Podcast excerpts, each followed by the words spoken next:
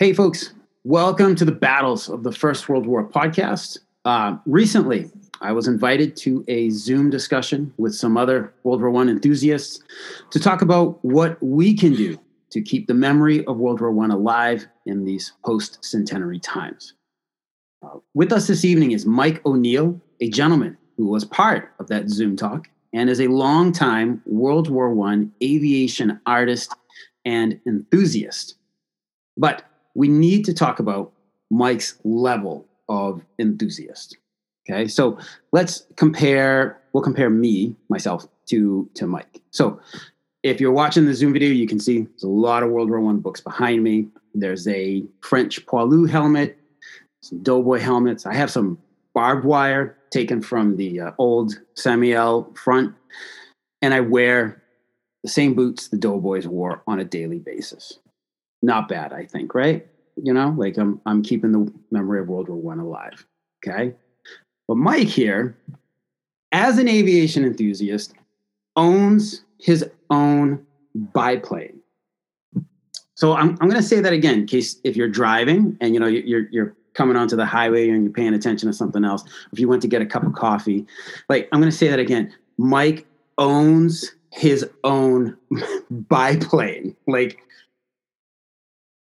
wow, that's um, that's just wild. That, that is talk about like living your passion and, and, and going for it. That's just so awesome. So we will get to the biplane and what it's like to fly World War One era aircraft.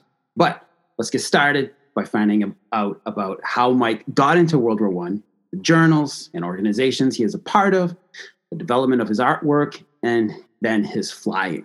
Mike, welcome to the podcast. Thank you so much for coming on. Uh, it's my pleasure, Mike. Thanks for having me. Um, so, Mike, how did you get into World War One, and how old were you at the time? So, basically, the the email you wrote to me last week. Uh, just go ahead and just tell us all about that because folks here are, are because not everybody was in on the email. That's um, right. Yeah. so this this interest for me started um, sometime in my teen years. I couldn't I couldn't put my finger on it, and I don't have any family background that would suggest that I would have an aviation interest or this kind of interest in in aviation history. And um, I, I, found that um, I read a couple books on Richthofen. I read a book on Rickenbacker, um, which kind of fascinated me. And in one a book called uh, The Fighters by a guy named Thomas Funderburk, which is a really great, really great World War One Fighters aviation book. Yeah, if, if, you haven't read that one, that's a great one because Funderburk had uh, the opportunity to interview a bunch of surviving pilots at the time. So there's a lot of really great firsthand material in the book. Anyway, in that book, there was a mention of a national uh, society of World War I aviation historians. And the journal that they published was called Cross and Cockade Journal. And that was started in the 1960s by a bunch of enthusiasts on the West Coast. Um, I was 15, I think, at the time that I joined the journal. I remember it was $8 a year, and it was all I could do to scrounge up eight bucks to join the, the, the society. And when the journal came, it was great. I mean, it was the stuff I had been reading at the library was kind of generalized, you know, biographies, and it wasn't very highly technical, and there wasn't a lot of detail. Um, it was more like pulp aviation kind of stuff from the you know, that style in the 30s, where it was exciting enough, but it just didn't have any meat.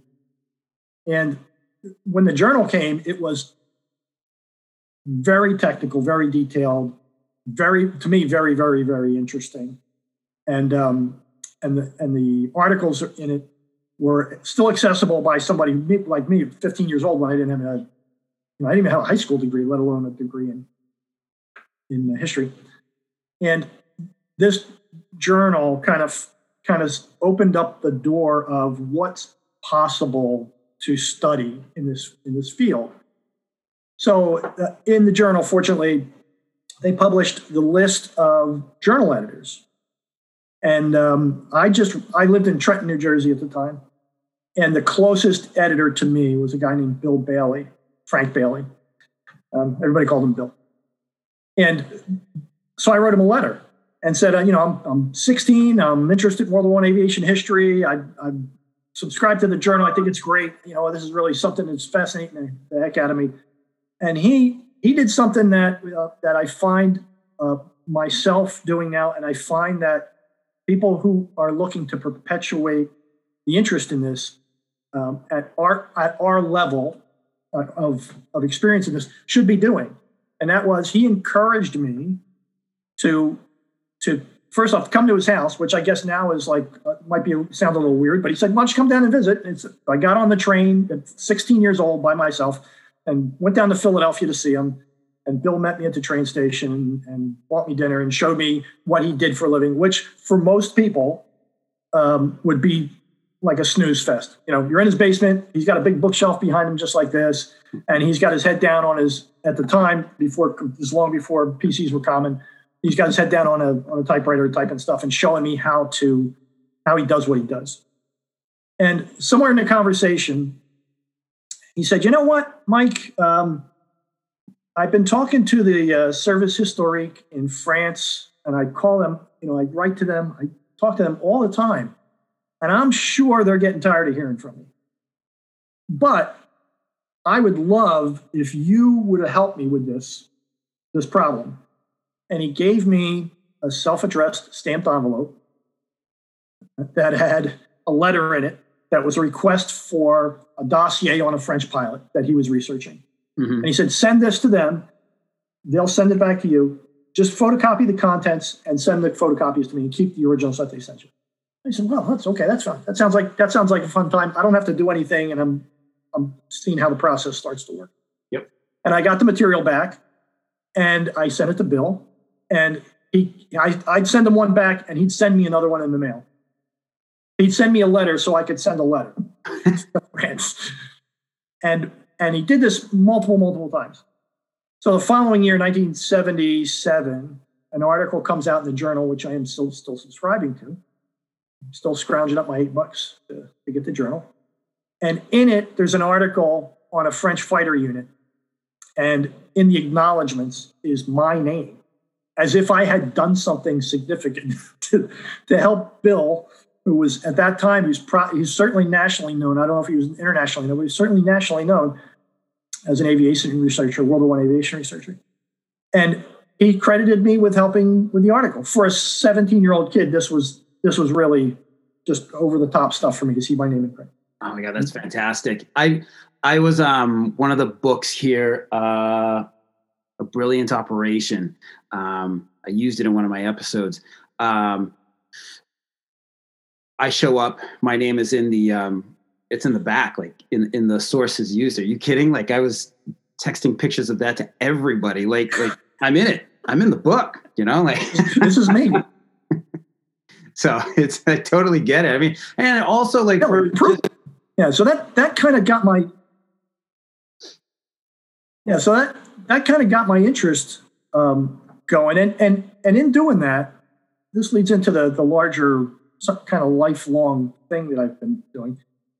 Um, Bill was working on French uh, squadron histories, which are there's almost zero published in English on the French at that time, and there's there's still not a lot now, but there's there's more and more coming out all the time. But at that time, there was almost nothing, and Bill was kind of pioneering that effort. And I asked him very naively, you know, what what could I what what is a 17 year old kid. What could I do? What do you, what do you think needs to be done? And he he really said, well, I don't know. Why don't you just start locally? Why don't you just do something? You know, if you have guys from your hometown, or and I said, okay, well, so this is the naive part. So I said, okay, well, um, I'm gonna I'm gonna get all of the bios from the guys from New Jersey together who were air crew in World War One. That shouldn't be too hard right? The state is small. You know, population density was not in my vocabulary at the time, apparently. Right.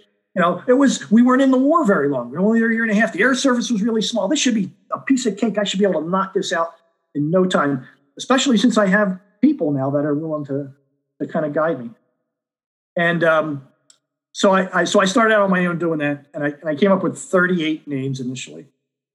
And then I told Bill what I was doing. And Bill sent me a list of the U.S. Air Service um, roster from 1918. All the, the the uh, Reserve Military Office aviators who had been commissioned before 12 November, and it had 359 names on it. So immediately, you know, my project has blown up almost tenfold. and I'm, you know, I'm still, I'm still, I don't know if you want to use the word stupid, but I'm still stupid enough and naive enough to say, I'm young. I got lots of time. I could do this. This should not be a problem for me. I could, I could probably do this. It may take a little longer now, but let's see where this goes. And so now I have 359 names, and most of the guys that were on my original list of 38 are on that list. So, so it's about 359 or 360 some names, something like this. And I start looking for sources for this, and I find out about the records, uh, National Records Center fire in the 70s. Yeah, that happened only a few years before I started my project. That essentially wiped out the World War One records, the National World War um, I subsequently discover that the adjutant generals, the adjutants general of every state are ordered after the war to collect unofficial service records. And so my next task is where do I find those? Right. And through Bill and some other contacts, I found out that New Jersey did that, that they actually had copies of those and they were not available to you because it hadn't been 75 years since the end of the conflict and they were still considered classified records.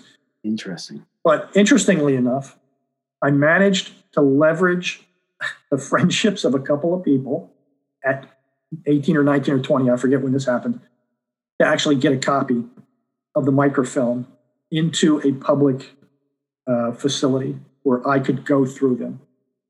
So this gave me basic service records for almost all of those 360 guys who were in the US Air Service. And of course, in doing that, you discover that, my God, we had guys serving with the French in 1916. We had guys serving with the British. We had guys serving on the Italian front as American officers. And now the project starts to expand. And then, I, and then of course, I'm not accounting for the backseaters. None of the gunners, none of the bombardiers, none of the observers, none of those guys are on this list. Oh, this is much bigger. Wow. Right. So so the project, so to cut the to cut the to the chase here, the, the project that started out as 38 names in 1975 or when six, whenever I started this thing, has grown to 763, I think it is, names of air crew who were residents of New Jersey when they enlisted in the Air Service. And these are just air crew guys. Forget about the ground guys.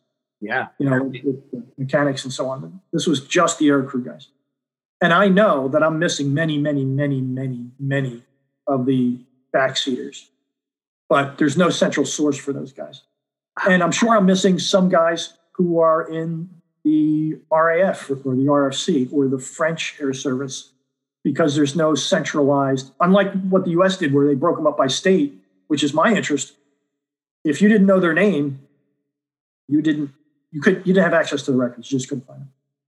So, so I know I'm missing some of those guys. So I suspect that all told, there's probably, probably 800 or 840 or something like this that I may never get to. And, and just parenthetically, today, July 22nd, um, is my birthday. Oh, and so I am, and that's not to, that's not so, Mike, that's not so everybody knows my birthday. This is to point out that at 61 now, that this project has, has consumed, you know, 45 years of my life. And it's, the project is coming to an, to a, a close. Um, and hopefully it'll close before, you know, I, I check out. But, but in the, in the process of doing this, um, I, I think I've managed to make a lasting contribution that will end up in print of material that has not been available at all for families um, since the records fire. And along the way, I've managed to to to meet some of the World War One aviators. I managed because I was young when I started this, and I managed to meet an awful lot of families who are grateful that somebody was actually looking up their fathers or their grandfathers or their, in some cases their great grandfathers records and sharing that wow. uh, information with them. Fantastic, fantastic. Um, so before I forget, happy birthday. Um, thank, you, thank you. it's actually funny enough. It, it's actually mine tomorrow as well. So, oh, uh, happy birthday! Thank you. wow, what a what a great time to do the podcast. um, but okay, seven hundred something, and there's even more aviators. Um, just from New Jersey. So this is blowing my mind because I, I, have to admit ignorance. Like I, I um, a lot of what I'm learning about the AEF, like it's it's like I'm learning as as I'm going along and researching these episodes. Like I I have a general idea, of course. Like I you know, I know we won in the end, um, but like, but um, but you know, still learning a lot about the formation of the AEF, and and I have this idea of um, the American Air Services as this like very small group of like I'm thinking like maybe a couple of hundred guys. Everybody knows Eddie Rickenbacker and a few more. Um, right. And um, so this is, you know, blowing my mind about how many. Um, so just 700 just from just from New Jersey, but how yeah. many men overall in in the American um, Air Services? So and I commissioned commissioned yeah commissioned flying commissioned flying officers. Mm-hmm. There were about fourteen thousand commissioned flying officers. and the thing that the thing that's um, I, I, suppose the reason we have this perception that the air service was small is that a large percentage of those guys never went overseas. They were trained here, and they stayed here. And, and of course, if if there was a curve of you know how many guys were trained and how many were overseas and how many uh, overall we were training uh, before the end of the war, the, the curve starts out kind of flat and then it starts to really climb towards the end of the war. So the number, the 14,000 number is a little bit misleading because we see the guys, Rickenbacker and Campbell and all those, you know, those early guys who were at the beginning of this curve. Correct. Those are the guys that are in very early, and those are the guys that end up, you know, for, helping form the air service and going. Most of them to the end of the war. Most of them survive. And then that big bubble of aviators at the end are guys who are being trained right at the end of the war, guys who got their wings before 12 November. And they were probably only in training for, you know, five months or eight months, something like that. So you've got this large mass of people who are trained here in the States. Um, and then some of these guys end up trickling overseas, but most of the vast majority of those 14,000 guys never got overseas. So that's why we think the, you know, from the AEF perspective, yeah, the air service was relatively small. Right. And although it's not just a couple of hundred guys, there's still a couple of thousand guys. It's nowhere near the 14,000 that we ended up um, training. Wow. All right. All right. Now, you, um, so the, the Cross and Cockade Journal has gone defunct, but it looks like it, has been resurrected. It's now the International Cross and Cockade or, or over so, the front. So yeah, so let me let me clarify. The, the old Cross and Cockade Journal um, which was a U.S. publication, was established in 1916. The Brits also uh, established a, a, journal called Cross and Cockade, which we distinguished by calling it Cross and Cockade Great Britain, also in 1960. And they're still going. They've, they've had a continuous run. Um, okay. The old Cross and Cockade U.S. journal went out of business in 1985. I think it was 85, 84, I think it was 85. And some of the core people who were running that journal, who wanted to see it continue, even in another form, formed the League of World War One Aviation Historians and started a new journal called Over the Front. Okay. And that that's the journal that has continued for the last 30, it's it's in its 36th, sixth year at this point. Excellent. All right. And folks, links to um, Over the Front will be provided in the episode notes so that so that you guys can all go and, and check that out as well. Um, all right. Tell us about um, I hope I pronounced his last name correctly. Phil Kissam, a World War One veteran that you got to know well. Uh, That's I, it's it's funny, Mike, because when I called when I was 17 and I called him, I had a I had a list uh, from the World War 1 Overseas Flyer Organization. that listed all the the guys in this group, and there was a couple of hundred at that time surviving World War One pilots with names and addresses, no phone numbers, just names and addresses. Amazing. When I called Phil in 1978, um, I I did the same. His wife answered, and I said, "May I talk to to Mr. Kissam?" And she said, "Do you mean Mr. Kissam?" I said, "Yes, that's the guy. that's, that's the guy I want to talk." To. so, so, so I so uh, I asked Phil. Apparently, Phil thought I was a lot older than I was because I and I, I, must have used the right words. And I said, "Mr. Kassam, I, am a World War One aviation historian, amateur World War One aviation historian, and I would love to come over and, and interview you about your experiences." And he invited me over, and you have to imagine at the time that I'm um, 17. I think I'm 17 at the time when I go over the first time. I'm not out of high school yet. Phil's 83 He's been a World War One pilot. He's a graduate of Princeton University in 1919. He's been on the civil engineering staff at Princeton for 50 some years before his retirement. Amazing. And he lives in a very a beautiful old stone house in Princeton. And so now you've got this grubby kid with a you know flannel shirt on and a pair of jeans that probably had a hole in them and a pair of ratty sneakers coming over to interview you. And you show up, Phil shows up at the door in a in a suit and a tie, and and invites me into the house, which was good because he kicked me out, which was good. He didn't say, "Oh my God, I was expecting a reporter," and we had a beautiful long conversation about um, aviation in general, about my uh, experience learning to fly because at that time I had been flying since I was 16, so I'm I'm in the middle of working on my private pilot's license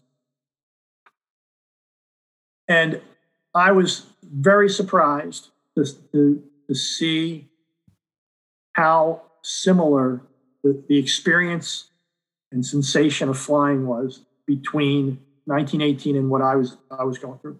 And he's flying in you know very primitive aircraft.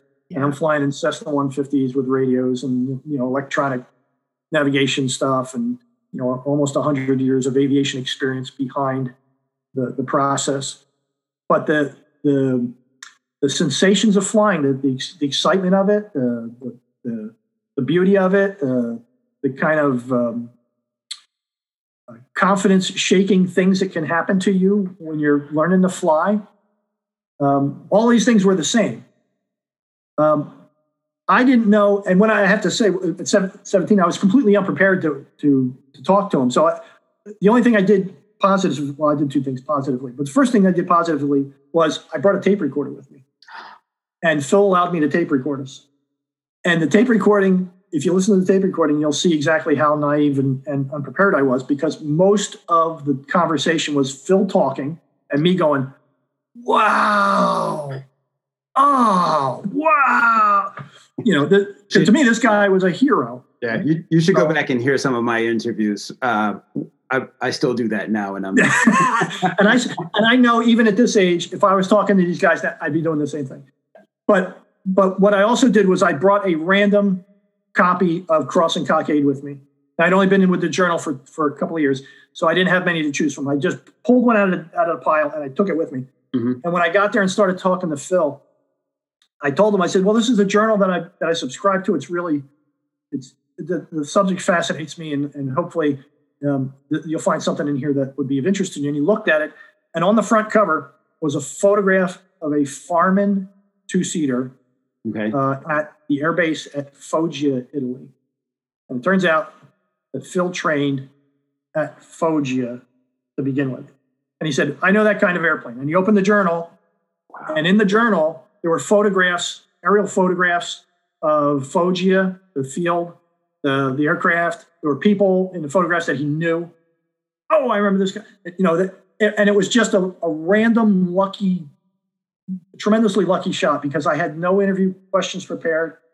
And the journal essentially ran the interview. He'd see a photograph and it triggered a memory. And we had a conversation about that. Fantastic. And that's how the interview, the first interview with him went. Um, wow, wonderful. Right before I left that day, Phil, we had talked about flying, and he asked me, you know, when are you going to take your your test, your, your, your flight check test? And I said, ah, it's probably as soon as I turn 18 because that's when I'm going to be eligible. That'll be in July next year, July coming up. And he disappeared for a few minutes. And when he came back, he had in his hands his original World War One sterling silver Tiffany struck pilot's wings. And he, and he said, I want you to have these, and they'll hopefully they'll bring you good luck on your, your test, which, which they did. Um, what I didn't know at the time was Phil had no children. Okay. His um, his second wife at the time had some children who were completely uninterested in Phil or what he had done, and subsequently, um, all of his World War One material, his wife tells me anyway, would have ended up in a dumpster someplace. Because if he passed away, she would have had it for a while, and then if she passed away, the kids would have just thrown, not knowing what it was, they were not caring what it was, they would have thrown it. Right. Um, sometime during our second interview, his wife came in and said, Phil, you're 83 years old. What's going to happen to all your stuff? And she and then Phil's like, Well, yeah, I'm 83. I'm and I probably got another good 20 years in me, which he didn't, but you know, you're always trying to stay positive. Sure. And she said, Why don't you give it to Mike? Mike, Mike will take care of it. And and I don't know how she gleaned that little factoid because I was still only 18 years, 17 and a half years old. You know, I couldn't take care of my own bicycle at the time, let alone this valuable War material. Right. So, so Phil Phil gave me uh, his goggles, and um, I forget what I think there was something else at the time. There was two, like three pieces that I had, and then I interviewed him, like I said, twice. We had some phone uh, conversations, um, and then his wife called me a few months later to say that he had passed away at 83. And she invited me to come over for lunch. She said, My husband had some other things he wanted you to have. So I go over for lunch and we talk about talk about aviation, we talk about school and how I'm putting myself through school and a bunch of other miscellaneous things. And uh, she said the rest of his things are out in the other room. You're welcome to all of them. I'm, I'm expecting some little package of stuff. And it's his footlocker. It's his World War One footlocker. And inside of his footlocker is his flying license, his logbook, his officer's record book, every travel order he ever touched, photographs, the propeller tip from a SPAD 13 that he flew. Unbelievable. Um, the sort of owner's manual for that same airplane with the serial number on the front of it. Uh, just just a graft of stuff. The only thing that wasn't in there was his uniform, and we had had that discussion. He said after the war, I took the insignia off. I used it as a coat, and it just got destroyed. You know, when I was working on the car and some other stuff. And this was apparently a common thing but he had saved the wings and the insignia, and all that stuff ended up coming to me. And between the initial contact with with Frank Bailey to start working on the, the historical end of things, and the contact, the personal contact with Phil and a couple other aviators, but Phil primarily, um, it it kind of cemented a an obligation in my head that now that I've now that I'm in a position to memorialize these guys and to commemorate their service, that that is apparently my mission in life. And I don't I don't know that that was I don't know how these things get started this way. I don't know whether it's you know some people think it's it's meant to be that way and some people just interested. I don't know and I don't really care which which position you take on that. But I know that over the last 45 years of doing this, I've met a lot of really marvelous people. I've had a lot of very satisfying experiences helping people understand their family history. And in some cases, um, I've even reunited sides of family through the, their common history with a World War One aviator. Really, that's fantastic. They've been isolated from each other for years, and and suddenly Mike shows up, and all of a sudden they want to. They both sides want to talk about Uncle so and so from World War One, and and so now they're in the same building for the first time in 20 years, talking to each other and saying, "Why, why, why were we mad at each other to start with? We don't really understand that, but we're glad Mike showed up because he helped us get back together through this interest of his." So there's been some there's been some marvelous, I mean, really marvelous, heartwarming, gratifying experiences that have come out of this uh, interest in early aviation. Oh, amazing! Like it, it almost like um, it almost does seem fated that, that you got to meet uh, Mr. Kassam before before he passed. Um, I'm just what, a, what, an amazing story!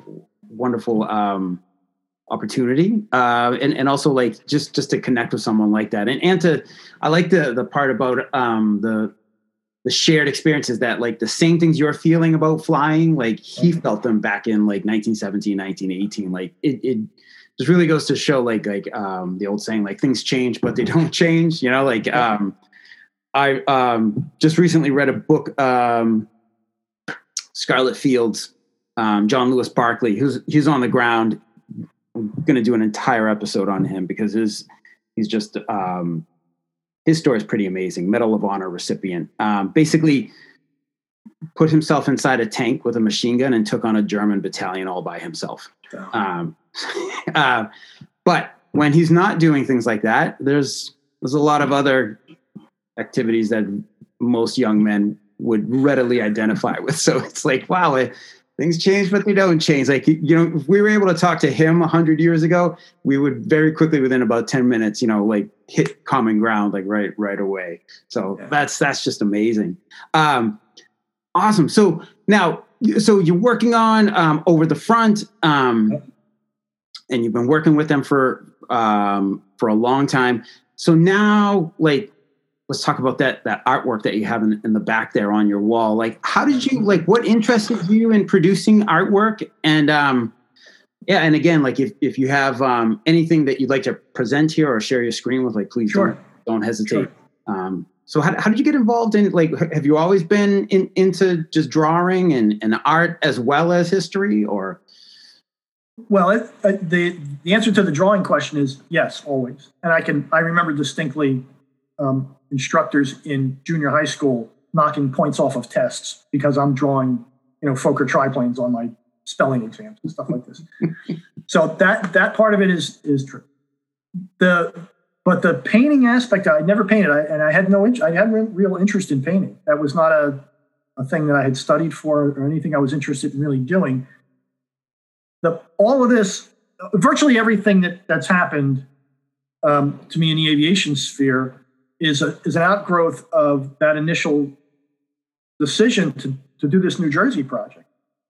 So, how many Fokker triplane, red Fokker triplane paintings have you seen? About a million of them, right? Mm-hmm. How many Eddie Rickenbacker SPAD paintings have you seen? About a half a million of them. How many paintings have you ever seen of Phil Kassam SPAD? None, right? So as I went through the New Jersey biographies, and as I'm looking at the the stories that these guys have to tell, and that I was privileged to to either hear from them or or read through their letters or diaries or whatever, it occurred to me that no one was going to paint their stories. No one was going to illustrate their their combats because they weren't famous. They weren't 15 or 20 or 40 kill guys. They were guys that maybe didn't shoot down anybody. Right. They maybe weren't. they only were ever in training before they got to the front, and nothing ever nothing really exciting ever happened to them in a combat situation, which is which is what everybody's looking at looking at, right? Mm-hmm. You know, you, you rarely see an idyllic picture of a Nieuport just cruising along in World War I markings because it seems to be boring Right. Right. Right. But it's but it's a part of the larger story. The the combat stories are all very interesting and they're, and they're, and they're marvelous on their own. But for every one guy that you've ever seen a painting of, there's a thousand guys who have no chronicler. They have nobody to to uh, to make sure that their stories are told, to make sure that that the the incidents of their life during the war are recorded and in and in my case, since I had a little bit of drawing ability, I thought, well, maybe I should be the guy that paints because I don't see anybody else doing it. I should be the guy that paints these stories that nobody's ever heard before. But some of them are interesting. Some of them are very interesting, and some of them are simply tributes, like the like the painting in the background here. This is this is Phil Kassam Spad. Okay. Uh, nobody would ever paint that, but since I had spoken to Phil, that painting has a special meaning for me.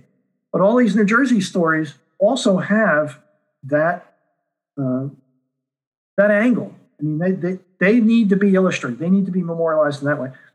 So in 1991, um, I I was reading a newspaper, New York Times newspaper, and in it I saw that Keith Ferris, whose name you may know, is probably the most famous U.S. aviation artist. He did the B-17 mural at the Air and Space Museum.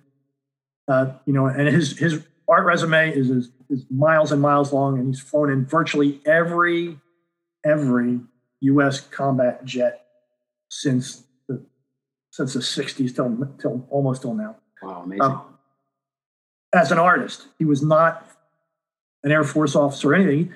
His dad was, but he wasn't. And his his disappointment in not getting into service led to him saying, "Well, what can what can I do? How can I serve? How can I help memorialize the service of these guys, commemorate the services these guys?" And he said, "I, I draw a little bit. Um, I've got a degree in aeronautical engineering, and um, I think I can I can probably paint." And it turns out that he he turned out to be a, a marvelous painter and marvelous teacher. Keith and, and several other people started an organization called the American Society of Aviation Artists. And the, and the society's goal, their mission, is to help foster um, the production and educate production of good art, good accurate aviation artwork, um, and to help uh, aspiring artists be better at that. Aviation has there's art in general, and, and you know those principles all apply to what, what kind of art you're making. But aviation has special challenges, and, and there are certain things that you should be doing in the aviation spectrum to make sure that things are just the way they're supposed to be, just right. Tell the story and tell the story accurate. In this case, wow. So I joined them in 1991. I found Keith had this this exhibition, as I mentioned, in New York City from the newspaper. I found out that he lived in in New Jersey, not far from me. I wrote him a letter, sent him two photographs of two awful paintings that I had done. I thought I thought were good, and he he he didn't say they were awful, but but I later found out they were awful. um, and, and he's and he said there's an organization that can help you learn to paint better, and it's a bunch of aviation enthusiasts who happen to love art, and some of them are very very talented artists. So I joined. Um, 1992, I think I joined. 93 and um, the academics that I got from going to their seminars, their yearly seminars, from participating in the Eastern Regional F- Forum and talking to artists who did what I did and who love aviation and art, uh, inspired me to be a better painter. And subsequently, this is going to sound crazy, but subsequently, um, I was able to paint well enough to get paintings into shows with the ASAA. I was fortunate enough to win Best of Show with a painting in 1997, which was not long after I started painting, which shocked the you know what out of me. And I ultimately was tapped to uh, be treasurer, vice president, and ultimately president of the ASA, which which I'm very proud of. Um, but that all that being said, to answer your question, is the paintings are an outgrowth of that Jersey project. And every painting, I almost every painting I've done has a New Jersey theme. I, there's, you know, two dozen paintings in the house um, of New Jersey subjects that you will never, ever, ever, ever have. Nobody else will ever paint. We, we, we could be talking about this for another 10,000 years and people will not paint. Sure. That's fantastic. And, and, so that the artwork became an outgrowth of the New Jersey thing. So now I have the, the history end, I have the illustration end. And like I said, that, that kind of um, the artwork end of it has also been really gratifying because there's been times when I've when I've done paintings. I did a drawing for Phil, which I didn't mention, which just let me back up to that story just real quickly here. Phil, I did a drawing for Phil that I brought to our second interview, and it was a it was a pretty it was a it was a decent drawing. It wasn't great, but it was framed and it was of his airplane. I knew the uh, the tactical number on his airplane, and it was an American Mark Spad with his squadron insignia, his tactical number and I gave it to him. And you have to imagine that Phil is 83. Mm-hmm. He's he's within a few months of going west, and he's got a little bit of emphysema, and he's having a hard time breathing most of the time. And we were sitting across from each other, just a couple of feet across from each other, and I gave him the paint, the, the drawing, and he looked at it, and he just went dead silent. I mean, the whole room got quiet. It was already quiet, right? but he just got completely quiet and all you could hear on the interview tape is him breathing. You can hear him breathing just lightly. And then under his breath, you hear him say, Dear old Spad, looking at this painting, this drawing. And it's as if he's looking at the, the, the drawing of a picture or a picture of an old lover from 50 years ago. Yeah. And that, you know, I was really, I was really young, so I didn't really grasp onto that. But as the years go by and I listened to that interview multiple times, that, that really impacted me. The painting above my head here Mhm. is of his airplane. And I only did it uh, probably 10 years ago at this point. And the title of it is Dear Old Spad. You know, it's a kind of a capture of that, the emotion of that moment when this 80 year old fighter pilot from World War One and this scruffy looking, uneducated 17 year old kid is sitting in his living room talking about art and flying and, you know, World War One and and my tribute to, to Phil. All the stuff in the background, that photograph montage in the back is of Phil. Okay. Uh, it's hard to see here, but it's Phil, and there's two photographs of an airplane he crashed at Issoudun when he was in training. Um, there's a. I'm just going to swing the camera around for a second. Sure. There's a there's a there's a certificate on the wall here. Mhm. You can see it right here. Yep. Right, that was presented to Phil in 1968 by the Italian government. All the all the surviving uh, U.S. airmen who trained at Foggia, Italy, were given this certificate, Oh, that's fantastic. and um, this was hanging on the wall in Phil's house when I visited him. And after he passed away, that was one of the things that Mrs. Kassam gave to me. So this whole wall, practically back here, is is a is a Phil kind of tribute wall. There's you can't see it well, but in the in the black frame up the Mhm. top, excuse me, is, are the wings that Phil gave me oh, seventy eight. Um, what a what a gift! Like what a- what like what a gift to you. Um, but what a gift you you gave him. And I mean, like even at seventeen, like I, I know maybe you know like at, at the time you you probably didn't realize what you were doing, but like what a what a gift you gave him in in recreating his aircraft, his specific aircraft, and you know and and you know I, I think he he really really you really got him. You know, he said, wow, that's that's just amazing to hear like that connection. And like for you to um like you've made that happen. Like you um first of all like this is like hey folks like let's get back into letter writing huh? Because look at everything that mike has made happen by writing letters. Like it's just you know and just being brave uh and um and you know maybe even like a little bit vulnerable enough like hey i'm gonna i'm gonna reach out to these guys and see what happens. Like worst thing is they can just ignore me. But like but they didn't you know? And and look at all these connections you made. This is fantastic mike. Wow. Like what a really really cool.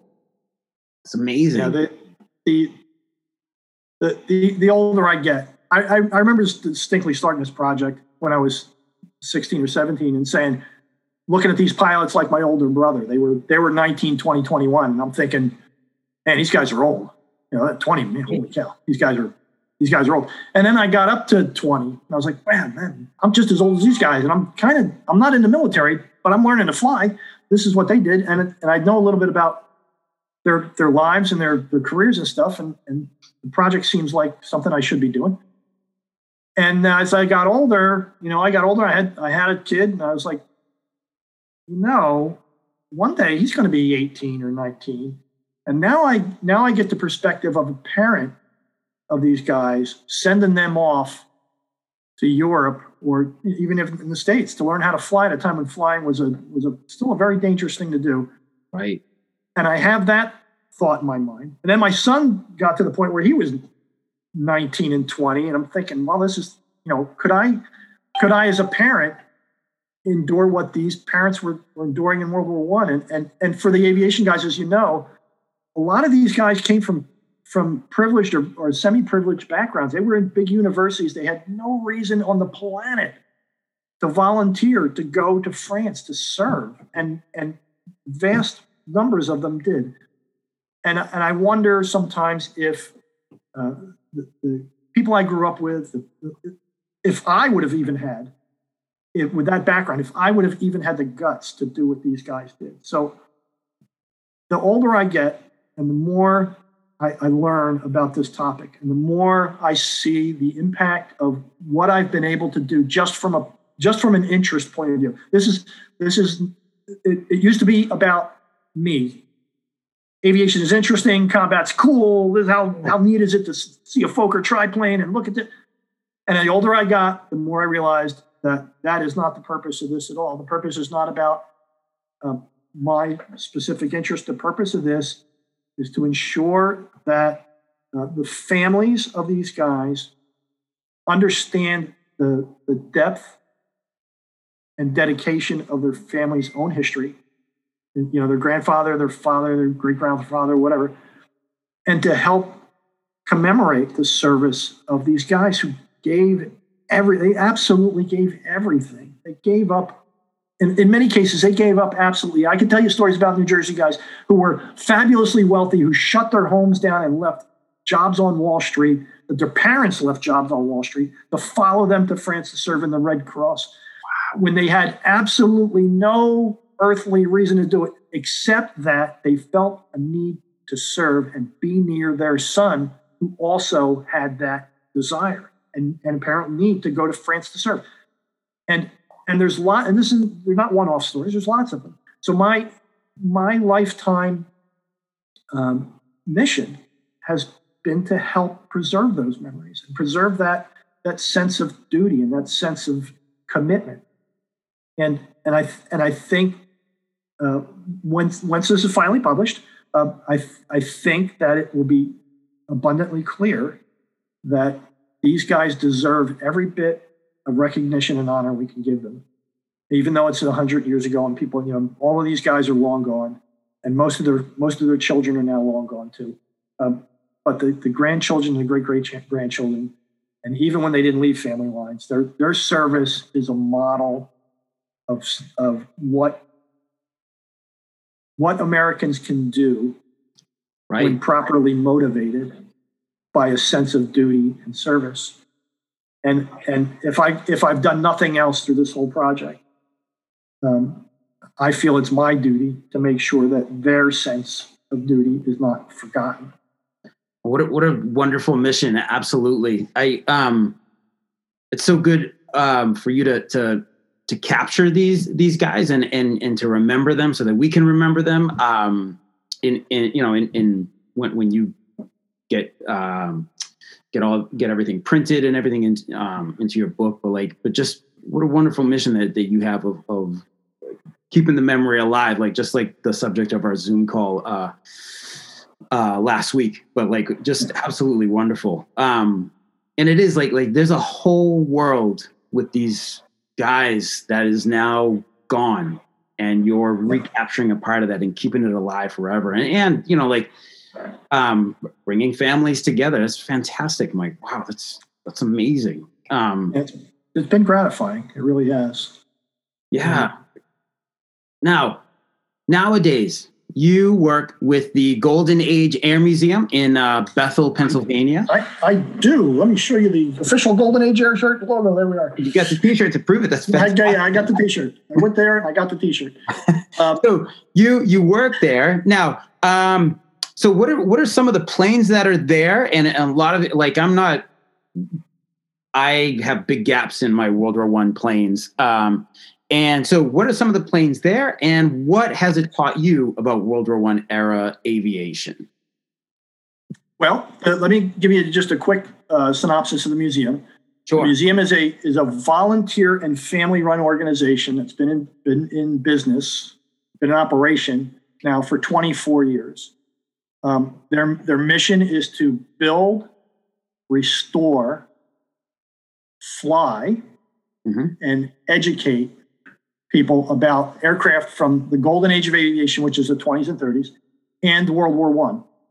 The initial, that Paul Dougherty and his father, who started the, the organization, um, were interested in doing something like Rhinebeck. If you know old Rhinebeck up in New York, where it's a, it's a great right? It's a great World War One venue. That was kind of like the mecca for guys like me to go. I've been there dozens of times just to listen to the airplanes and, and see how they fly and smell them and look and just sit yeah. there and, and, be fascinated by them, like most of the aviation geeks. Right? Uh, but that same way, but but with tanks. So it's no, exactly. we all we all have our weakness. That's I, I get it. Uh, but that that was the original idea. But but World War One aircraft were not, you couldn't buy a World War I aircraft project to restore unless you had a lot of money.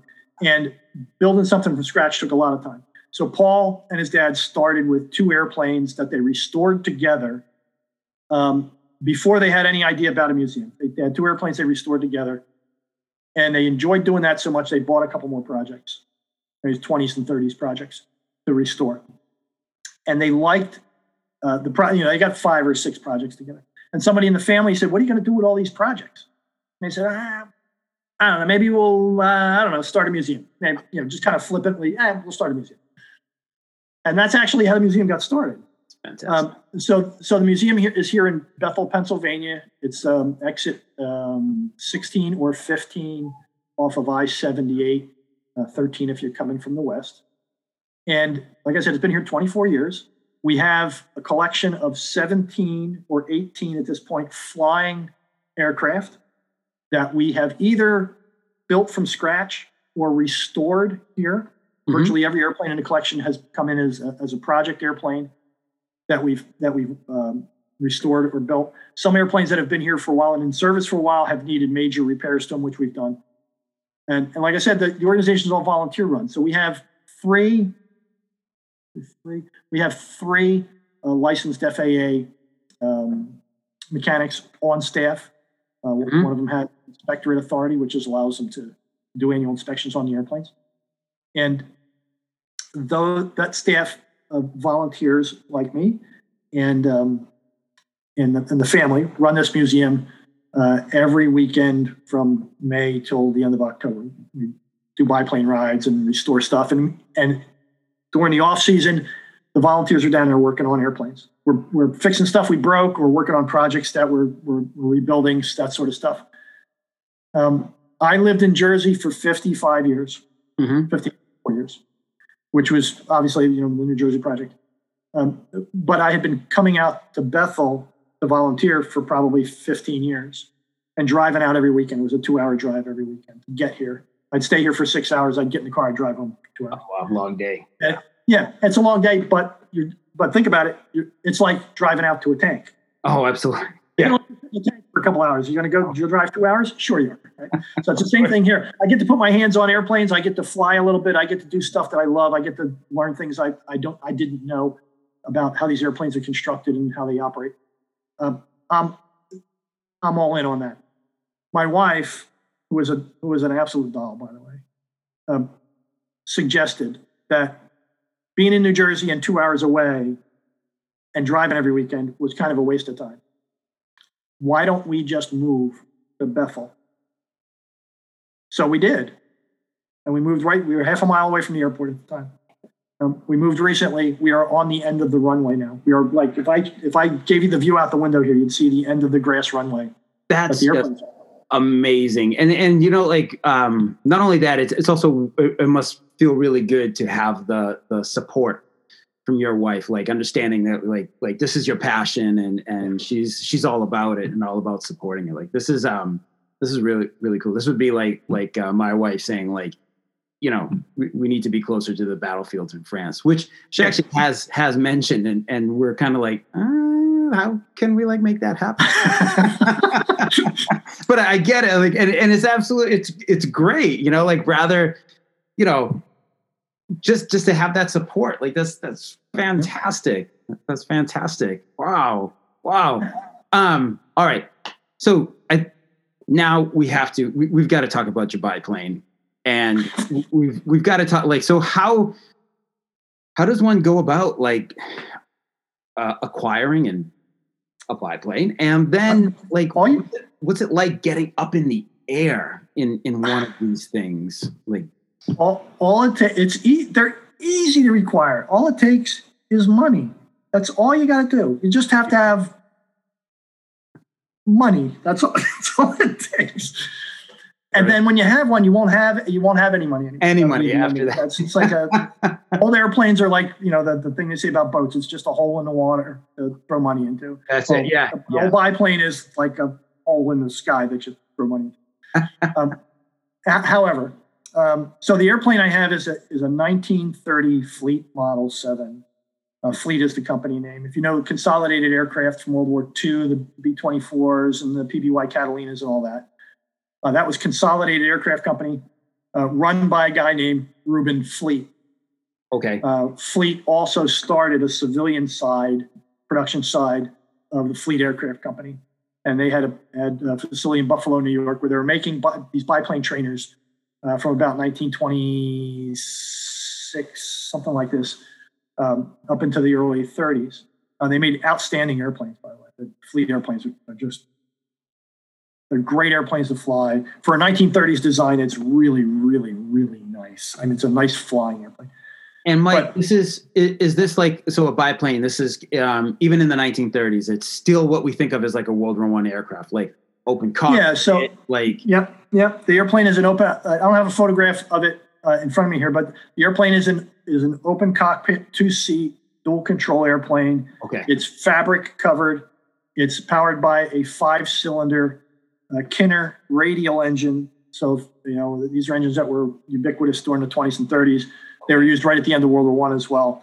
Um, the the airplane um, has a more modern, I want to say more modern, modern airfoil than most of the Allied airplanes in World War One. But it has an, airfoil that was similar to the German airplanes. They had figured out the fact that the fact that you could use a fat airfoil on an airplane um, to its benefit. The Fokker D7, the Fokker triplane, you know, those the Junkers J1, all those things um, had these great airfoils on, uh, advanced airfoils on.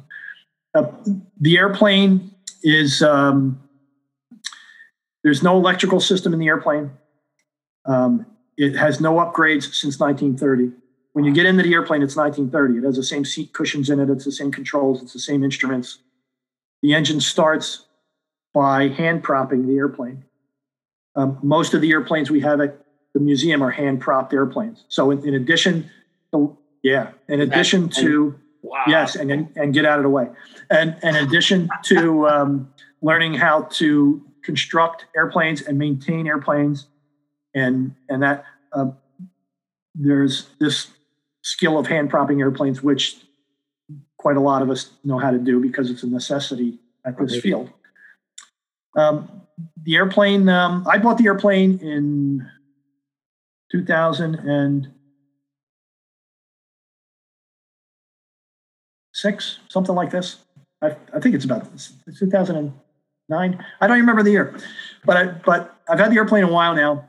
Um, I, I acquired it from a friend of mine who used to work at Old Rhinebeck. Okay. And so so how do you get access to one of those airplanes? You have a friend who's looking to get rid of one, and he looks at you and says, "Would you would you be interested in in an, in an old biplane?" And of course, morons like me say, oh, That's, that sounds like a great idea. I would love to do that. Um, what does that take? I had never flown a biplane before. I'd never flown an open cockpit airplane before. And um, so, so getting this airplane was a revelation. It was a revelation of, of, of uh, flying from the 30s, but also it wasn't hard to extrapolate that experience to what was going on in World War One because it was the same sort of airplane. It was fabric covered. It was slow. It had a round engine on it. It it was uh, you know there's no heat in it. You think to yourself, the only thing between you and the outside environment here is that fabric, and that was how it was in World War One. Um, right. There's no electrical system in the airplane. You, you, you, all these things are going through your head. It teaches you things about flying you will never learn in a, closed cockpit airplane. It'll teach you things about about appreciating what I still consider to be after doing after flying since I was 16. You know, long, uh, 45 years at this point, what I consider to be the miracle of aviation. I mean, and it is a miracle. Every time I get in the airplane, I'm I'm astounded by the fact that there's appears to be nothing supporting me. I look at the wings and I'm thinking, you know, it's just wooden fabric. I, I hope that's. I, I hope the Wright brothers were correct. I mean, they they they seem to have been, but you know, you always question it. And and so the experience you get in that airplane is a true 1930s experience.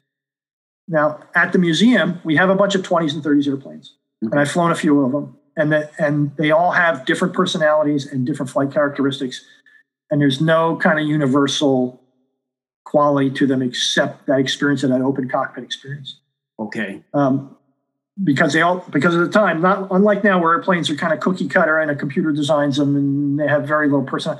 These things were being designed by people who had sometimes well founded ideas about aerodynamics and sometimes well not founded ideas about aerodynamics.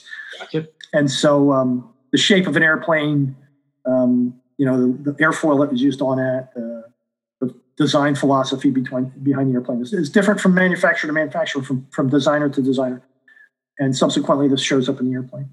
Um, the same thing happens more pronouncedly as you go back.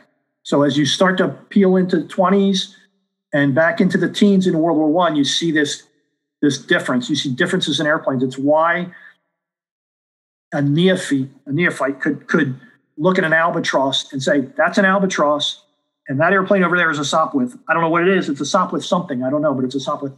Okay. You know, and this airplane over here, this look, this is a Fokker. I don't know what kind of Fokker, except for the triplane, but it's a Fokker because they all have family characteristics that that, that distinguish them.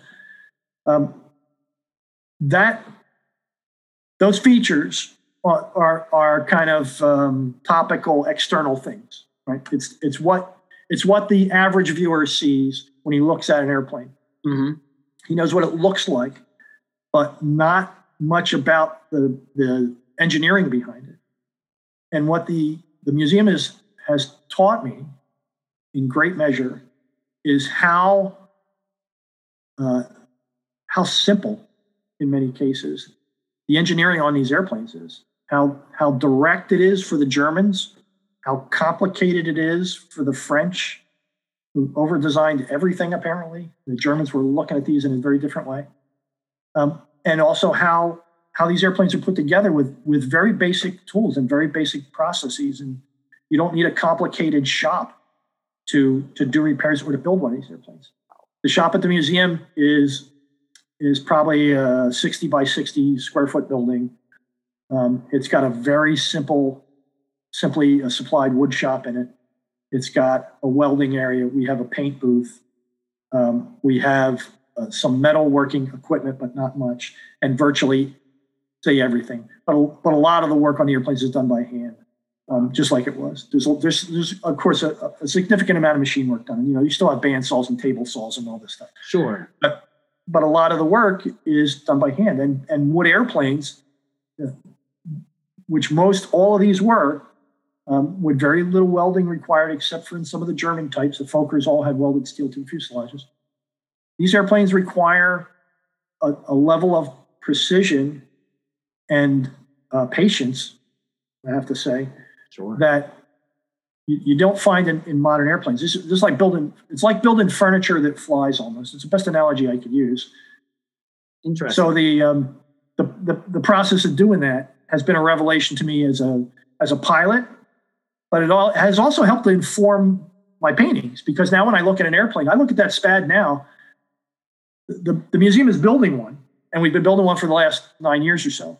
And I did that painting more than nine years ago. And now when I look at that airplane, that airplane, that painting, I can tell you 12 things that's wrong with the painting because I know, I know this part didn't go there. And I know the shape of this is not quite like that. It's, it's just a slightly round, more round than that. And you can see things that just the normal person who has not had that close contact with these aircraft will not see, will not realize.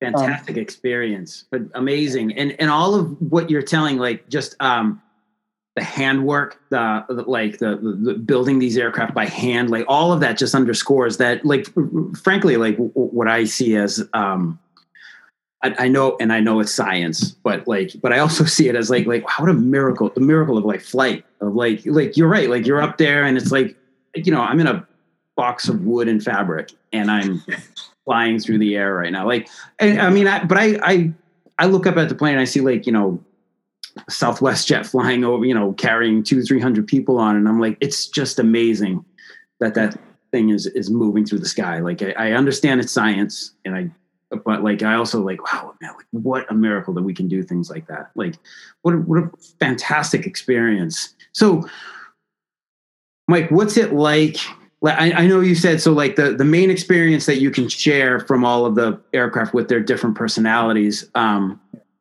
is being up there uh, in the air. So um, what is that like? Open cockpit. Like i imagine it's cold and loud. Like what is well are we wrong? no that's that's that's pretty close. Um, it is it is loud. It's so loud in, fact, in an open cockpit airplane, if you don't wear ear protection, you won't be hearing anything in a, in a couple of weeks. I mean, it's loud. Really?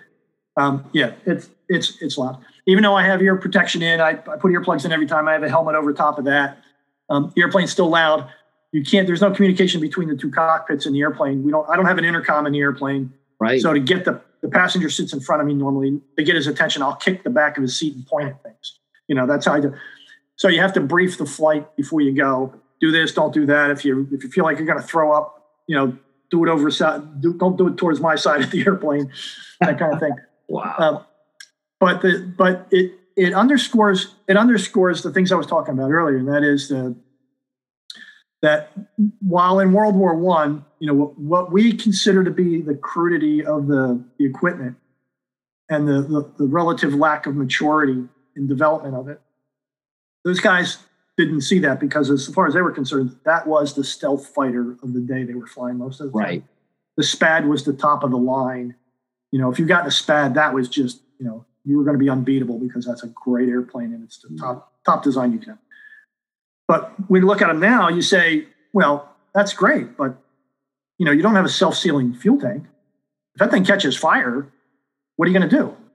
And you don't have the allies don't have parachutes. So if the airplane catches fire, you're done. What, what are you going to do? If a if a wing comes off of the, the airplanes are made it's still made out of wooden wires.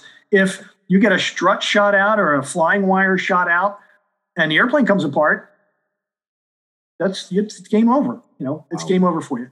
You don't get to bail out of the airplane. You know, they they didn't have um, uh, high altitude um, uh, like heating equipment in the airplane. There's no heat in the airplane. Right. And it was very rare that you had any kind of electrical anything in an airplane at that time. They had some. Some guys had heated flight suits, and this was a very it was a rarity though, and they restricted your movement, so they weren't all that popular. Um, and they malfunctioned sometimes, which made them even less popular. Right. But you didn't have heat in the airplane. You didn't have supplemental oxygen in the airplane.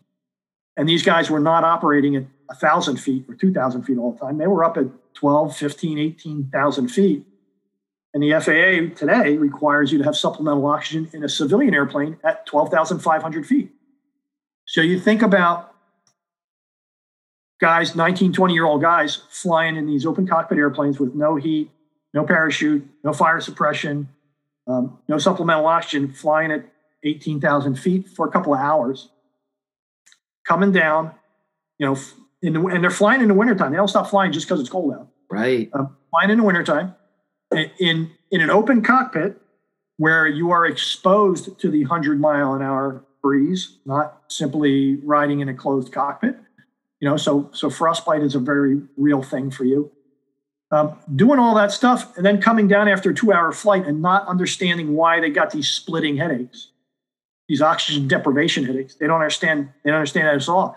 And and flight medicine is very new at the time, right. and the doctors are still working on this stuff. They know a lot about it, obviously, but they think flight is a is a unique thing, and it is. Um, but you know, all of this all of this stuff that we take for granted now is under development at the time, and it's not all of it is well understood. And so when I fly in the airplane, I'm the fact that I don't have these challenges. I'm flying because it's a beautiful thing to do in a in a vintage airplane that gives me the experience of flying in the 30s when nobody's shooting at you, and I don't have to worry about the plane catching fire. I don't have to worry about getting shot. I don't have to worry about the wings coming off. You know, there's there's 50 things I do not have to worry about. I don't have to worry about going up to 18,000 feet. I don't have to worry about freezing my rear end off. And um, you know, December comes around, I don't get ordered to go out and fly the airplane. There you go. Remember, I put the airplane away, and that's it. All right, guys, my phone. Uh, I don't have to do any of that stuff. So um, it's it's a different experience for me, but it but it does help to underscore some of the things that these guys experience. Now, the, the museum has a couple of World War One airplanes. They have a Curtiss Jenny, original Curtiss Jenny that was restored. Okay. They have a Fokker triplane, which is a rotary powered airplane. It's got an 80 horsepower Le Rhône rotary engine that was built in 1918 and now powers our replica, replica airplane. We have a part scale Rumpler, which is a German two seater. Okay. I understand is the only one flying anywhere. Really? Um, yeah, it's it's a part scale airplane. It was built for some kind of film work in England. The story's still a little muddy, but it was built for film work. And, and I don't think it was ever used. And probably the reason it was never used is because it flies awful. It's a it's a great looking airplane. It's a very interesting thing, and we fly it. But it's every pilot report you'll ever read about this airplane says it's awful. But but it is a cool looking airplane. Hard to control. is is that what it is? Like just it's it's heavy. It's aerodynamically poor to start with. Okay. It's underpowered. And you stick those three things together and you got an airplane that's going to fly bad. It's just a fact of life. Um, but it doesn't prevent us from flying it and demonstrating the airplane. So it flies well enough that it won't scare you too bad. And there's guys here that fly the airplane regularly and just say, you know, it's it's not bad. It's just slow, and you just have to know how to talk to it the right way. Right, right. And I understand that. Um, the one airplane that I've had the in the, in the World War One realm here that I've had the opportunity to fly was the Sopwith Pup. Um, and the Sopwith Pup is described by World War One pilots. Every account you read of Sopwith Pup say it is a delightful flying airplane. It is the most it's light on the controls and responsive, and it's just an, an enjoyable airplane to fly. Now, I started in Cessnas, which were in the 1970s. So you're a modern airplane, aluminum airplane, enough power to carry two fairly large people, comfortable heat. You know, My next airplane was a 1946 Piper Cub, also an enclosed airplane, but a tail dragger, 80, 80 horsepower airplane. That one was, uh, 85 horsepower airplane. That one was, and that was a, a marvelous airplane for for doing stuff in. Um, if it was single place, it was a great airplane to fly. Even two place, it was it was good. But it it behaved um, not too far distantly from the, the modern aircraft because it, it's a 46 design. It's got a nice wing section on it. It's aerodynamically, it's pretty clean. It's, it's a nice airplane. It's a very, very nice flying airplane. My next airplane after that was the biplane, was the fleet biplane. Okay. And that airplane is an order of magnitude different than the Cub. It's it's a bi for one thing, it's a biplane. It's heavier than, than the Cub. It's a power to weight ratio. I think it's underpowered compared to the. It's not underpowered, but it's underpowered compared to the Cub. It's a, still a great flying airplane. It has a, a modern, a 1930s wing uh, section, an airfoil section on it, and it still flies good. The control harmonies, the, the, the in other words, the amount of amount of force it takes to move the stick or the rudder, um, the harmonies in the airplane are good. I mean, everything is, takes about the same amount of pressure to, to do. And so, from a pilot's point of view, it's a it's a delightful airplane to fly, and it's a 1930s design, which you know they're they're still struggling with things in 1930s, but that is a, a really great airplane. The Sopwith Pup, which I flew here, and I've only I have to say I've only flown once. So guys here fly it all the time. I I've flown it once because my primary mission, my primary duty here is to is to fly the fleet primarily in our shows. Um, but I flew the pup, and it's got a very thin wing section on it. The wings are very broad. The chord on it, front to back on the wing, is very broad. It's got a very thin wing, wing section. Um, it's a little bit underpowered because it doesn't have an original engine in it. It's got a, a modern engine in it. Um, but for an airplane that is always described in World War I terms as a delightful airplane, if this is a delightful airplane, I want to know what a bad airplane feels like because it's fun to fly because I'm uh, I'm interested in World War One. Mm-hmm. It's fun to fly because it's a very different experience than flying a more modern airplane. But it's very like most World War One airplanes and, and, guys I've talked to have flown a lot of different World War One airplanes tell me the same same story. It's very heavy in roll, so when you try to roll the airplane, it's slow and the controls are heavy. There's a lot of control pressure that way. But in this aircraft, pitch control forward, up and down, nose up and nose down. Okay. It's very sensitive.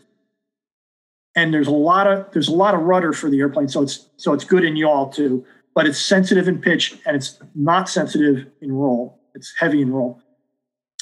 And so, you know, for, if you're used to airplanes that have good control harmonies, like the Fleet does, or like the Cub does, or like any most modern airplanes, this airplane's a revelation. Revelation because you'll put the stick to one side and you'll say, you know, in a modern airplane, that thing would have started rolling already. In this airplane, it's like, uh, uh, okay, I'll just sit here and count.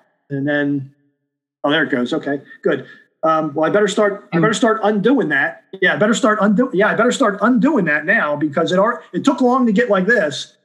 It's going to take longer to get back like this again if I don't start undoing this now. Interesting. Okay, so so And- rolling is like trying to trying to turn and and you know now you're sitting at a at a at an angle and everything. Yeah, and you, and in order to get it, and since it's so unresponsive, Mhm. relatively speaking, now, right? So it's unresponsive, relatively speaking. You need to kind of you need to kind of know where, where you're going next before you get to where you're going, so, that you can stay ahead of the airplane to make sure you don't get yourself in, a, in an uncomfortable position. So this is And- teaching you about this is what a Sopwith pilot must have been going through his brain, like um, while flying the airplane, while being shot at. You know, like that the plane is slow responding, but but it was a delight to fly at the time. Well, the, the slow response is a relative thing, right? So, uh, so I'm, I'm working on a study um, as part of the, the, the, the over the front journal. I'm writing an article, long article for them on casualties at this airbase, and these these guys are all flying um, Nieuport fighters, okay, and they're sensitive airplanes. Uh, they're much quicker to respond than anything they've flown before. And the things they've flown before, like Curtiss Jenny's and Farman's and stuff, and I'll bet you the Nieuport is still heavy in roll. But the things that they were flying before that were really, really, really heavy, really, really, really slow to respond. So you what we what I consider to be slow, they would have considered to be quirky and twitchy and fast. And and it's only because the the relative performance of it to what they were flying in their early training is so different. I get in a Nieuport and I'm like, this thing is a, you know, it might be nice. This is kind of slow and roll. It's it's not like a modern airplane. It's not like my fleet, you know, but it's a cool World War One airplane to fly. Um, so so you learn to you learn to discriminate those differences, and and and some of it teaches you to look at an airplane and say, you know, that one that one looks like it probably would fly okay. It looks like it's got enough vertical fin. It looks like it's got enough rudder. It looks like it's got a little dihedral in the wings that that bend in the wings, right? okay, um, that makes the airplane a little more stable. That'd probably be okay. Um, you know, it looks like that proportionally looks good. Um, and you know, one of the rules of thumb for designing airplanes in World War One was was completely, um, completely off the top of your head. If the airplane looked, Tommy Sopwith said himself, he said the airplane looked good, it probably flew good. So there was some intuitive level of understanding of the, without knowing the, the internal engineering of things. That Mhm. the thing looked like it. It's kind of like looking at a, a muscle car, right? a charger looks fast. You know, a Mustang Right. looks fast. Well, they are fast. Well, Right. So they had the same thing in World War One. Airplane looks like it'll fly good. Well, guess what? Most of the time, that was true. It looks like it flies like crap. Most of the time, that was also true. That was also true. So, but you can, but because I'm associated with the museum here, you have the opportunity to kind of find out why those things happened, why this airplane was was such a dog, or why this airplane was so good, why the Fokker triplane was so interesting. Why, you know, how do you handle a Le Rhône rotary engine? That's a a, completely you know separate topic on how many people, how many people, apart from the guys at Rhinebeck and the guys over at Shuttleworth and the guys down at Peter Jackson's facility, how many people are are every weekend or every other weekend learning the operation of 1918 Le Rhône rotary engine? To see it run, learn how it behaves, start, learn what it takes to care for it. You understand what the guys were doing in World War One, the mechanics who had to take care of these engines, the ground crews who had to start these engines, the things that the things that can go wrong with them, the things that are very, very, very, very right with them from an engineering point of view that just don't occur to you normally. Um, but all of those experiences, all that, all the recreation of the kind of visceral experience of having your hands on these things, of the sounds of them, the smells of them, uh, the flying of them when you get the opportunity. All of those things, I think, help inform uh, my artwork, for one thing, but they also help inform my research because I can, you know, you you learn about things and you say, why did this happen to this guy? Why did this guy get killed in a stall spin accident? Okay. And then you say, well, he was in this kind of airplane and it was a rotary airplane and he's only been flying rotary engines for three or four hours. You know, you can you can kind of make some some broad assumptions based on uh, modern experience with the same technology. So you read you read history very differently. You read the, the pilot accounts very differently. Um, you read them with a little bit more insight, and and I still I, I have to I have to not claim expertise in any way in this field because because my experience is is fairly shallow, but I but it's certainly greater than the armchair uh, historian because I'm able to pilot these airplanes and work on these airplanes and and be around them all the time. So when I when I work on things, when I read things, when I write about their experiences, I think I have a little level of insight that, that I'm fortunate to have from working at the museum right. on the same technology they were using in 1917, 1918. Right, absolutely. Absolutely. Wow. Amazing, amazing. Thank, thank you for sharing that with us. Um, yeah, my pleasure. Zoom, zooming out a bit, um, who are some World War One era pilots that we should know about? Like most folks, you know, we all know the Red Baron, yeah. uh, Eddie Eddie Rickenbacker. Um, yeah. Now, during that that uh, Zoom call last week, um, you mentioned the the the film Flyboys, which yes. we, um, we won't get into here, but but um, but another podcast entirely. Yeah. Um, but now there is now I have I have heard of him before, and and he is um, he's a person who was like I've got to find out more about him. Um, but you brought up the fact that one of the characters in in Flyboys was modeled after Eugene Bullard, right? And um, and um, but I know that Eugene Bullard's story um, in real life is is fascinating just just by itself. Can you give us like a quick rundown, like like a, uh, um, you know, so some other some other World War One pilots, and and maybe just a little bit about uh, Eugene. Sure. sure. The, well, the, the, to answer your, the first question about which World War One pilots that we don't know about that we should know about, I know yes. 763 of them that you should know about. They're all from New Jersey. Duly noted. But that's that's not what we're. That's a, a, little too esoteric for this topic. Um, the, the, fact that we mentioned Bullard, like you said, came up because we had a discussion about the movie Flyboys and how they missed an opportunity to teach actual history as opposed to make some Hollywood version of it that that touches on reality in some ways and then completely ruins it in other ways. Um, Bullard was a was the first um, African American pilot, and when I say African American, he was he was born here in the states to a to a father who had who was raised a slave. His father told him that there was a place across the ocean that treated everybody the same, regardless of skin color. Wow. And Eugene decided that's where I'm going. I'm not going to hang around in the U.S. To, to, to live the same kind of life my dad did. And he went to France, and he found it was true that the French were were kind of you know race agnostic. They didn't care what color. The, the, there were there were all kinds of races living in France, and they were all treated relatively equally. Right. And Eugene uh, grew up there, and he was there during the First World War, and he loved the country so much that he joined the French infantry. And he was in the infantry, and and uh, I, I have, don't have details of how he got in aviation, but I know he volunteered for aviation. He's mm-hmm. taken in aviation, and and um, and served in a fighter unit.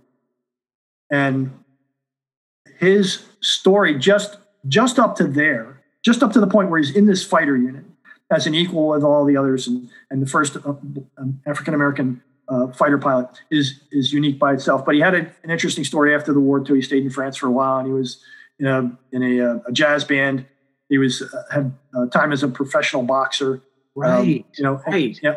And, and he came back to the states later, and he was here in the. I think he died in the '60s. Sometimes he was here in the '60s, and nobody knew. I mean, nobody knew, but people that knew him didn't know that he had this service in World War One, that he was decorated by the French, that he'd shot down an airplane, that you know he had this terrific experience in Europe. Um, he was working as an elevator operator in New York when when somebody discovered that that's what he was doing, and they they were smart enough to uh, to interview him and, and write down his story. And this is primarily how he became to be known. Uh, but Bullard's Bullard's story, um, apart from the fact that he was the first African American pilot, it's to to us that's a unique thing.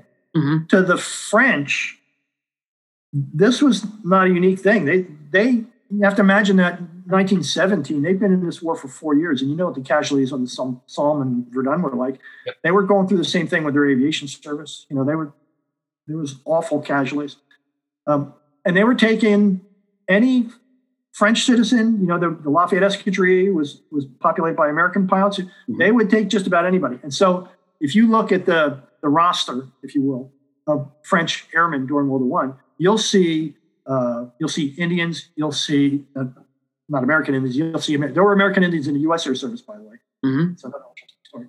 But they had they had Indians, they had they had uh, colored, they had um, they had Chinese, they had Japanese, they had Portuguese, they had uh, English uh, fighter pilots who couldn't get a couldn't get in the RAF. They had Polish fighters. They they had nationalities, Russians. They had they had people serving with them that that remain in obscurity because they were these kind of one-offs or two-offs from someplace. Right. Um, wow.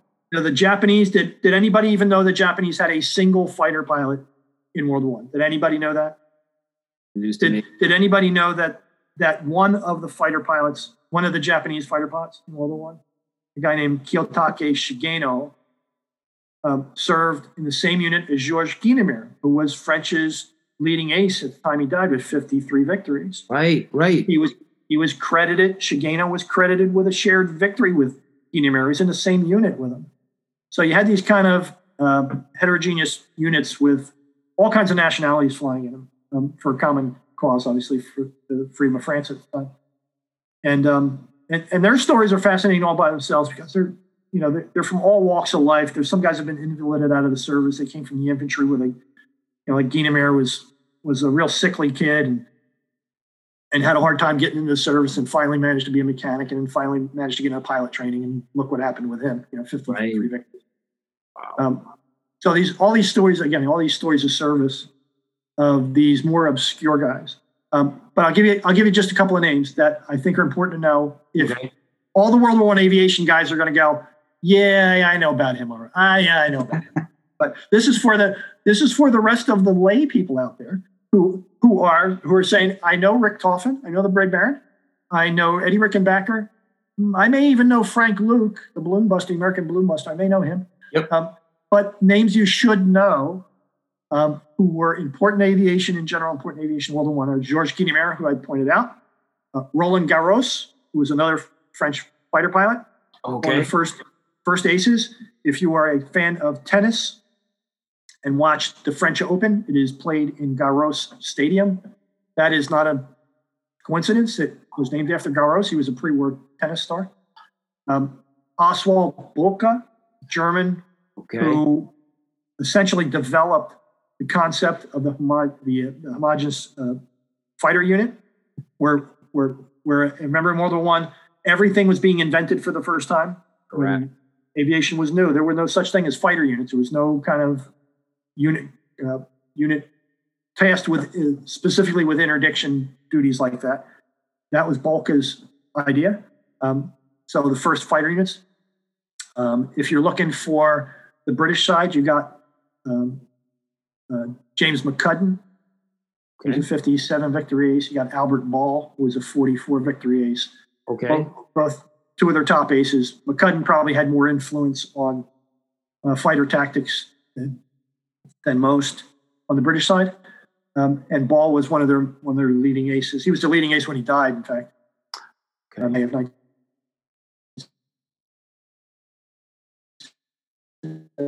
Uh, active in promoting their their aces.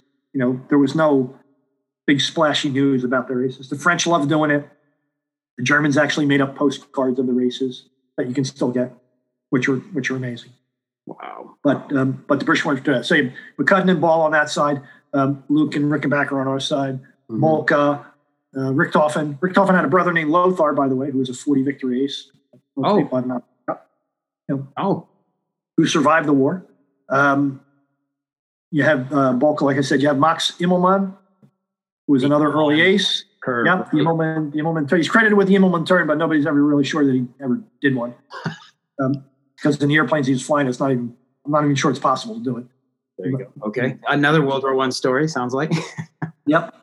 Uh, you know, so you have those guys. Um, you have Francesco Baracca, who was a leading Italian ace. oh. Uh, Silvio Scaroni, another Italian ace whose uh, story is interesting. You have Willy Coppens, who was the, the leading Belgian ace. Okay. That's an interesting story. Um, Jan Olieslagers, which who was another uh, Belgian ace. You know, I could go down a list of aces, but but the point is that every every nation that, that supplied pilots have have people that have stories that deserve to be told, and some of these guys have books written about him. You know, Ball has a book, McCudden has a book, von Richthofen has more books than probably everybody else combined. Sure. Boelcke Boelcke has a, a, a wonderfully researched book that is very hard to get a hold of now because there's only I think there's only 100 copies of it printed. Oh, by my good friend uh, Lance Bronnenkamp, which is an encyclopedia essentially of Boelcke's life. It's it's definitive in every direction. Um, but these guys are all, all all these guys have have stories. All these guys have interesting stories, I think, and all of these guys deserve a little bit of cred. So if you're if you're out there looking to research somebody, um, there's a great website called the aerodrome.com, www.theaerodrome.com, which is dedicated to World One aviation. It's got a great chat section on it, but it's also got um, a great research section on it that has the aces from every nation. And if you're interested in any of these guys, you get a short bio on there. And what that typically leads to, as you know, is a, a five month research project on a guy who has a name that sounds similar to yours. Or Absolutely. Your girlfriend's or, you know. Yeah. So, so if you want to pick, if you want to pick a, a guy that needs to be, be looked at, pick somebody you never heard of. Go to that list, pick somebody you never heard of and, and uh, see if you can't find out more about him. Ah, super cool. Excellent. Thank you. I'll, we'll add that um, aerodrome.com. We'll add that to the episode notes um, so folks can can look. At it. Beautiful. Yep. Um, wow, Mike. Final question of the evening here for you. Um, any any projects for the future, or um, or are you continuing to work like it, your your project for the New New Jersey Aviators? Does that just continue to evolve, and and that is um, the continuing project for the so yeah, it's a good, it's a good question. Uh, so I have, as you, because I have all these disparate interests that are that all revolve around the same subject. Um, the, the, immediate project at the museum at the Golden Age Air Museum is the completion of the SPAD, the full scale SPAD that we're working on. Okay. And that's probably about a year away. And I have to say that of all the airplanes that we have and the airplanes that we've built, the airplanes that we fly, that is one airplane that I have a very strong interest in flying because it would complete the circle between that 16 year old kid and that 83 year old SPAD pilot I met, you know, Phil Kassam. That would put me in a in the seat where he was in 1918. Right. Um, so that's that's the the airplane project. The research projects are the the New Jersey project just keeps going because, uh, as you know, any project of that size can go on forever there has to be a point where you kind of say this is the end of the project for now. And if somebody wants to take up the reins later, good luck right. doing that. you know, i will be happy to see somebody advance whatever I do. Um, but I'm also the editor, the managing editor at the moment for Over the Front, which is the journal. And that duty um, absorbs a lot of my research time because I'm constantly either trying to produce an issue that I'm responsible for, or I'm editing the work of others who are producing work for the journal. And it's a quarterly journal. So there's 96 pages in each journal, and about 90 of that, 92 of that is uh, is research on a variety of interesting topics, and that absorbs a lot of my time. Um, so, so what projects am I working on? I'm working on projects for the journal. I'm trying to I'm trying to develop content, like I mentioned, the Issoudun project that I was I, I alluded to, that's for the journal. Um, I'm working on a project. How do I know about the Japanese aviators? Guess what? I'm working on a project. There you go. How do I know about the American Indian, the Native American aviators in the U.S. Air Service? I'm working on a project. Right, and these are things that are all destined for the journal, based based on things that that kind of piqued my interest over the years. And now that I have a way to get that stuff in print, and I think a lot of it's really important because it's they're obscure stories that don't you know who, who knew there were American Indians in the U.S. Air Service. I learned that here this evening. I didn't. I've been doing this for 45 years. I didn't know that until about 10 years ago. Wow, so it's amazing. Um, you know those those are the things I'm working on now. Um, and like I said, the most the, the most pressing things I'm working on during the summer at least are, are being at the museum, working on the SPAD, um, working on the other airplanes there, helping run the events that we run. There's a World War One event coming up Labor Day weekend. That'll be World War One uh, centric. We have the East Coast Doughboys, who you may be familiar with. mm-hmm. coming out. We have uh, we'll fly all our World War One airplanes that weekend. Um, we'll fly all our 19s and 20s airplanes that weekend as well, but but it'll be a World War One centric kind of a big encampment with the World War One airplanes being the stars of the show. Um, so if, so if you have an interest in World War One, and I'm I'm suspecting if you could you've sat through this podcast for an hour and whatever it's taken us, absolutely, um, you have an interest. Um, that would be a, an, an ideal weekend to to come out to see what the museum is like and tour the facilities and see these airplanes run and get to hear them. And um, it's really a great time. So Labor Day weekend, uh, Saturday and Sunday, both days we'll be flying. And like I said, it's in Bethel, Pennsylvania. It's about if if you you get across the Delaware, if you're from Jersey and you get to the Delaware River, it's exactly an hour out on I-78. It's midway between Harrisburg and Allentown on I-70. All right, all right. I'm trying to think of. I'm in um, Boston area, so maybe five five six hour drive. Yeah, hmm. about, about that. Yeah. Wow. There's right. there's lodging nearby. There's we're out in the country, but there's still lodging nearby. So if you decide to come out, there's places to stay. Oh, super cool. Cool. Mike, thank you so so much. Thank you so much for for taking time out of your evening um, to to come on the podcast um, and to just. I have learned an incredible amount in this last um, hour hour and a half here. Like it's been awesome. Like uh, again, like Japanese pilots, um, Native American pilots. Um, so amazing, amazing. Um, thank you so much. We're, we're going to get these links up on the um, uh, episode notes so that folks can um, find out more and find out more about this the Labor Day weekend on at the uh, Golden Age uh, Air Museum um, yep. through, through their website. So um, awesome! Thank thank you so so much. Thank you so much for and and I'm this is doing a lot. I'm, I'm sure this is going to spark a lot of interest in um, uh, aviation enthusiasts. So, folks, please don't don't hesitate to reach out. Um, if you have anything you want to share, anything you know you want to add to the conversation, it's absolutely.